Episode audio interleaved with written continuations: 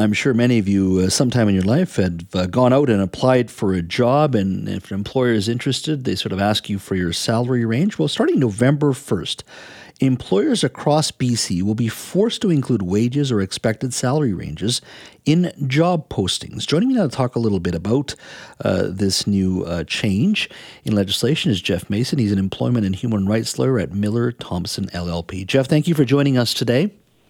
Thanks for having me, Jazz. Great to be back. Yeah, it's been a while. Good to chat with you. Uh, walk me through this. Why uh, will employers be forced to do this? What's, what is the reasoning behind government's decision to move forward with this? Yeah, so so the the job posting requirements coming out of the Pay Transparency Act are are really focused on closing the pay gap, uh, specifically the, the gender pay gap. But there's um, uh, there's there's pay gaps in Canada and and elsewhere. Um, besides just on the basis of gender, I think racialized Canadians with university educations make about 87 cents for every dollar uh, a white peer does.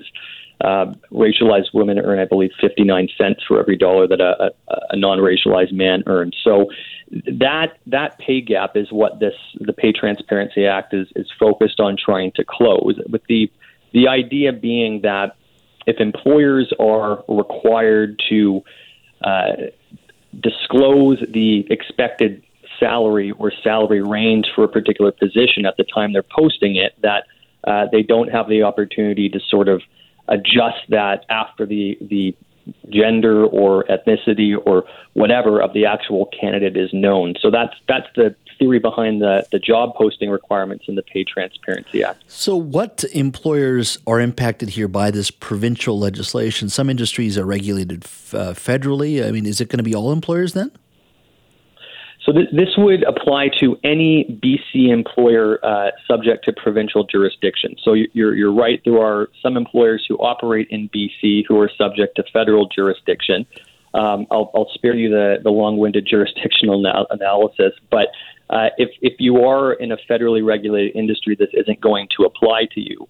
But interestingly, it, it would apply to employers who are physically located in BC, but it would also extend to employers uh, who are operating outside of BC who uh, post jobs available to BC uh, to employees working in BC. So, if you're a short order cook uh, or you're planning to be a short order cook, uh, and there was a job in the paper or uh, on a um, a job site somewhere, they would have to give you a range. If there's a job at a trucking company, they would have to give you a range.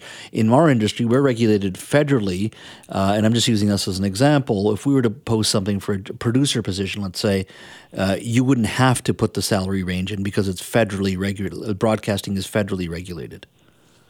That's correct. Yeah, and I believe that there is other pay transparency legislation at the federal level that's come in. Um, I'm uh, I'm not quite as familiar with that, but I, I, do know that the the obligations under the Pay Transparency Act to um, to post certain wage information in your job postings, that would only apply to employers who are provincially regulated. That's correct. And so it's a range you can put in, or, or are the rules pretty specific in regards to how uh, you address the issue of what you're offering? Like, can you just say, you know, uh, we'll pay you seventeen dollars or higher, or whatever it may be, or, do, or, is there a certain way you have to sort of uh, present the wage range?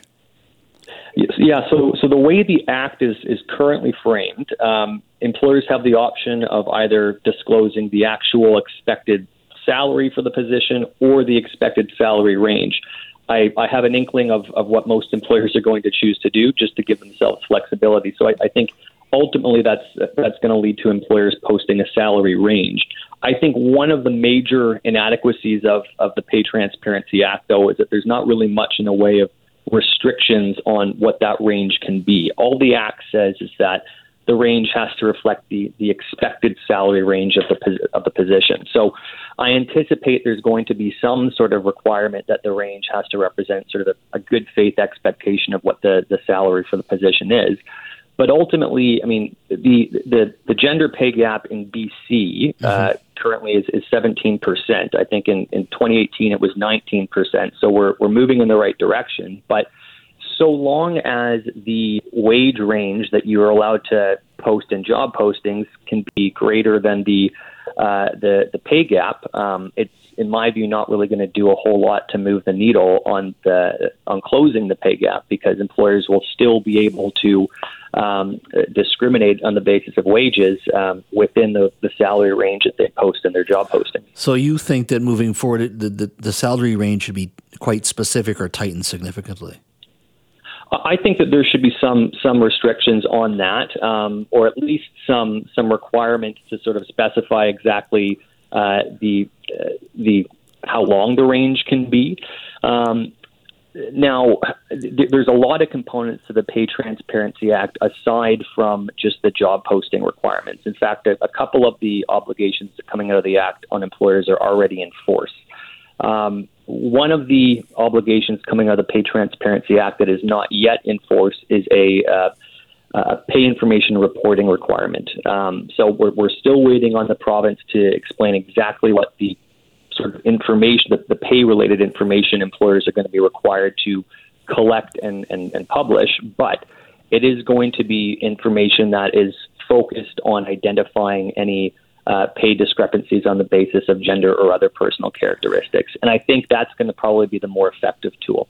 And are other provinces doing this? And, and if they are, uh, have they been successful in regards to reducing that uh, uh gender pay gap? Uh, I, I, believe Ontario has uh, has adopted similar legislation. I, I, I uh, you forgive me, I can't uh, confirm right now if it's in force already, um, mm-hmm. but I believe that, that that legislation is similar to what's been adopted in New York um, and some other jurisdictions uh, in the United States. Um, this is this this sort of legislation in Canada, at least, is is fairly new. So I don't think we've had enough time to really uh, assess the the success or failings of it. Um, and I think that probably says as much about the uh, how complicated and deep seated the, the gender pay gap issue is than it does about any of the legislation. It, it's just not an issue that any piece of legislation is going to be able to fix overnight. But mm-hmm. um, I think the results have been have been promising, but uh, we're not quite at the point where we can say whether it's been you know really truly effective. Geoff, thank you for your time today. Really appreciate it. Thanks very much for having me, Jess.